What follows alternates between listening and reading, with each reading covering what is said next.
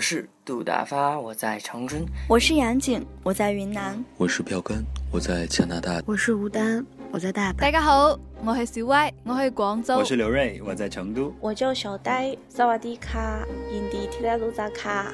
Hello，我是珊妮，我在沈阳。我唔系黑仔，我系我唔知我系边个，我已经高三。但我每晚都要听何少嘅故事先至瞓。复杂的世界，复杂的世界入边，复杂的世界，复杂的世界，复杂的世界。复杂的世界，一个声音就够了。我是韩小野，欢迎关注我的微博“光荣港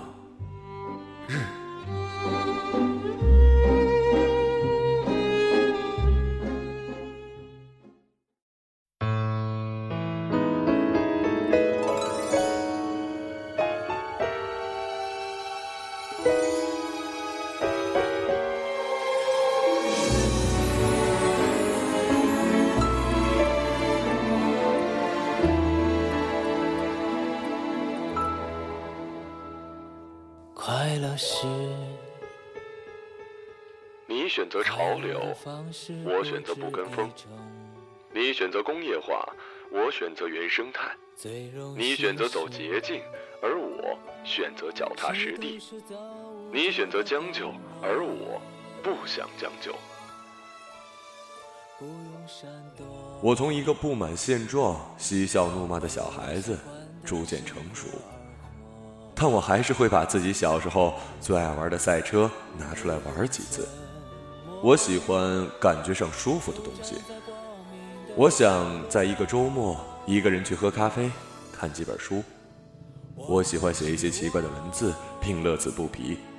我不刚愎自用，也不按照别人的标准而活。这就是我的生活态度，不将就。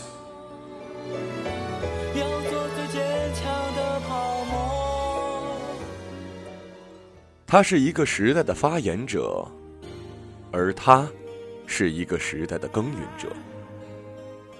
一九九七年，他在《少年文艺》发表《生涯模式》，而他在一九九八年从浙江大学毕业，做起了技术工程师。一九九九年，他杯中窥人，从此年少成名，而他。二零零四年，成为新起之秀企业的开发部长，看起来是毫无关联的两个人，然而命运的轨迹总会并行。二零零六年，他发表了长篇小说《一座城池》，而他因为蓝光播放机而名噪美国。二零一二年，他将自己主导的文学品牌引至上线，而他。二零一二年，凭借一部手机，已经在北美闯出了自己的一片天。二零一三年，他编剧《后会无期》，而他在二零一三年离开了原公司，创立了自己的品牌——一加手机。